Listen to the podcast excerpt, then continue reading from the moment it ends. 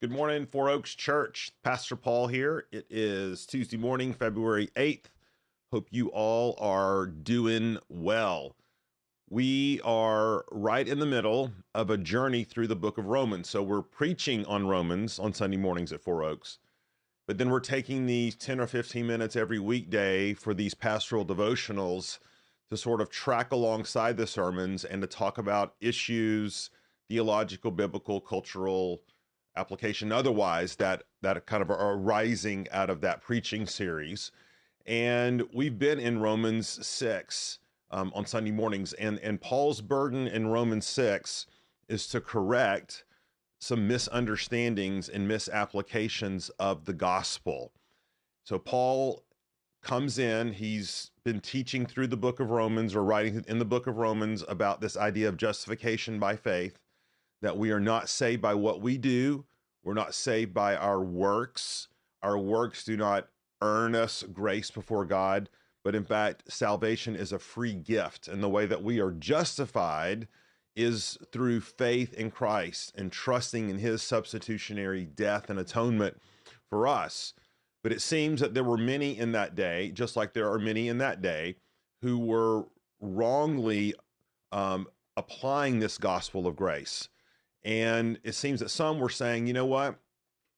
If if if God's grace abounds or is poured out in the midst of sin, then obviously the more we sin, the more God's grace will be revealed.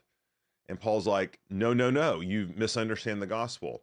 Um, a second thing that people were saying, well, if if God's um, grace is so amazing and He forgives all of our sins, then it really doesn't matter what we do it only um, you know god's going to forgive us for our sins anyway. And what paul's been saying to us in romans 6 is that if that's the case you're misunderstanding the gospel. You may not really have embraced the gospel at all if that's your posture towards sin. Sin or i'm sorry obedience in the life of the christian is very important. And so l- let me read um, a relevant text from where we were this past sunday romans 6 Paul says then in verse 15, What then are we to live?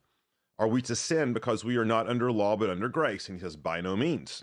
Do you not know that if you present yourselves to anyone as obedient slaves, you are slaves of the one whom you obey, either of sin, which leads to death, or of obedience, which leads to righteousness? But thanks be to God that you who were once slaves of sin have become obedient from the heart to the standard of teaching to which you were committed. And having been set free from sin, have become slaves of righteousness. And so Paul is making some pretty, pretty big indicative statements here. He, he's saying that for those who are trusting in Jesus Christ, they have been freed from sin.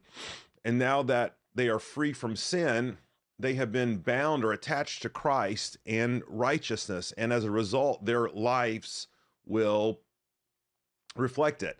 And one one of the things that that Paul has been hopefully trying to sort of cut off at the pass here is that obedience in the life of the Christian is somehow unimportant or or peripheral.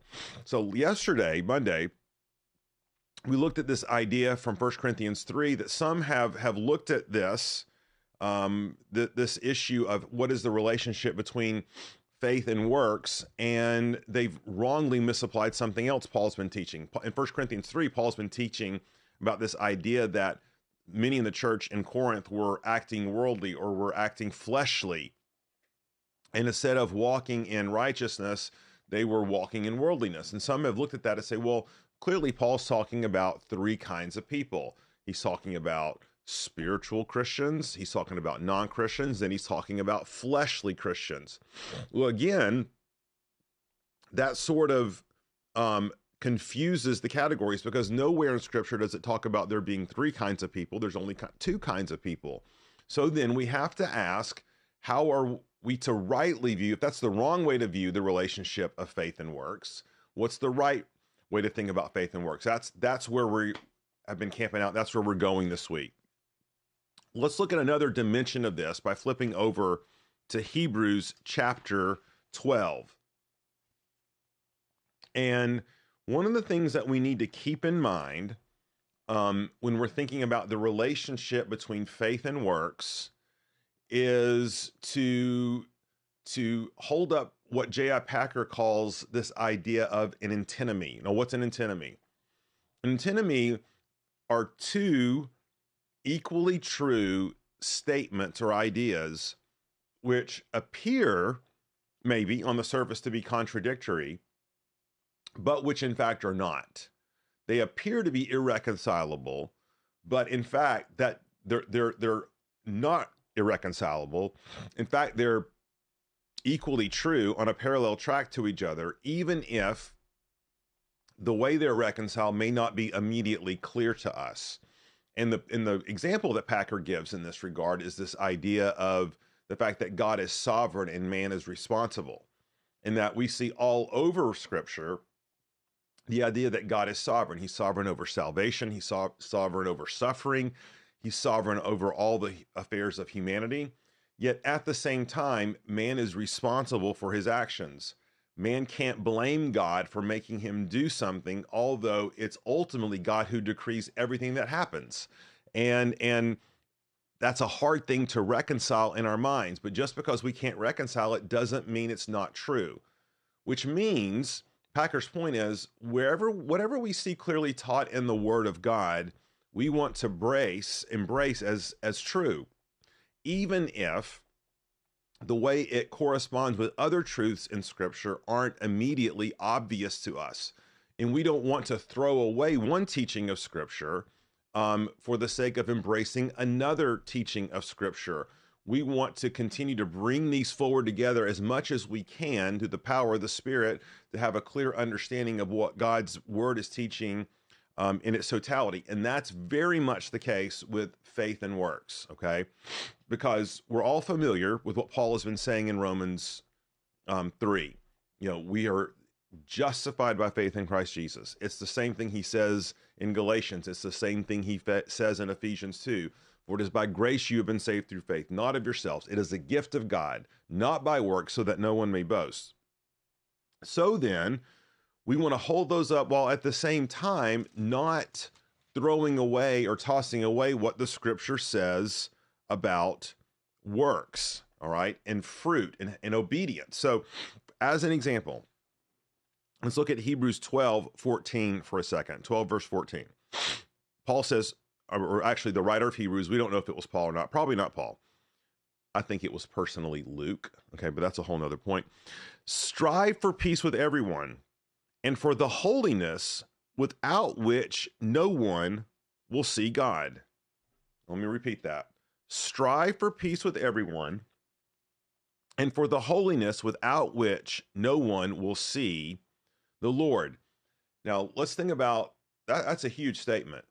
The writer of Hebrews is telling us that without holiness, and, and here he's talking about not the imputed holiness or righteousness of Christ that Paul is talking about, where God declares us righteous. He's talking about a practical holiness and an experiential holiness, um, an actual growth in holiness of becoming dead to sin and alive to righteousness. The writer of Hebrews say, is saying, without that, without the evidence of God's miraculous grace in your life that produces fruit, that produces obedience, you aren't going to see God. In other words, you're you're not you're not a child of God. You're not a part of the kingdom of God. Um, if your life, in other words, remains unaffected, unchanged by virtue of your profession of faith, in other words, you, you profess Christ, but there does is no corresponding change in your life. The writer of Hebrews is saying that's not salvation. You will not see the Lord. Without holiness, no one will see the Lord. Is that an outlier? Absolutely not. We can see this over and over. There's many places in scripture we could go. We could go to James chapter 2, for example. Without faith, works, without works, faith is dead. But let me read this particular passage from 1 Corinthians chapter 6. 1 Corinthians 6, verse 12. Paul says, um, let's see here. Let's start in. Well, I am showing my biblical ignorance right now. Sorry, I was a little ahead of myself. Verse 9, he says in chapter 6 of First Corinthians, Or do you not know that the unrighteous will not inherit the kingdom of God? Do not be deceived. Neither the sexually immoral, nor idolaters, nor adulterers, nor men who practice homosexuality, nor thieves, nor the greedy, nor drunkards, nor revilers, nor swindlers will inherit the kingdom of God. And such were some of you. But you were washed, you were sanctified, you were justified in the name of the Lord Jesus Christ and by the Spirit of our God. So again, Paul is just putting a little more meat on the bone to what the writer of Hebrews has already said. The writer of Hebrews says, without holiness, you won't see God. And then Paul says, let me give you a specific list of sins by which, if you commit these, you demonstrate that you're not a part of the kingdom of God. Now, we look at this list and we might be a little caught off guard because we might say, well, hold, wait a minute. I I feel like I'm greedy sometimes. Um, I feel like I'm an idolater sometimes. I feel like I'm someone who demonstrates some of the or practices some of these sins that the scriptures warn us about, does this mean I'm not going to heaven? That I'm not part of the kingdom? Or does it mean that I have to earn my way into God's kingdom? Now, this is where it's really, really important to, again, in that idea of antinomy, to hold up both teachings that we see true in Scripture. Ephesians 2 8 and 9 is just as true before we read this passage in 1 Corinthians 6 and Hebrews 12 than it is after, right? And what Paul seems to be saying again is that when we come to faith in Christ and have a new identity, a new master, a new Lord, okay, as he says in Romans 6, then the necessary change that begins to happen is one that impacts our life and our heart and our actions. So that the obedience and the fruit that is produced in our life by virtue of the fact my phone's going off there sorry about that by the fruit and obedience that is produced in our lives okay by virtue of the grace of god again is it the basis for our salvation but it's the evidence of that salvation what paul's talking about here is those who refuse to repent of their sin those who harden their hearts against God, no matter what kind of profession of faith they had in the past, or what sort of salvation experience, or what sort of walk down the aisle or baptism, the thing that that confirms our new identity in Christ is the fruit of that righteousness that God produces in our life. It's not the basis of our salvation, that's the grace of God.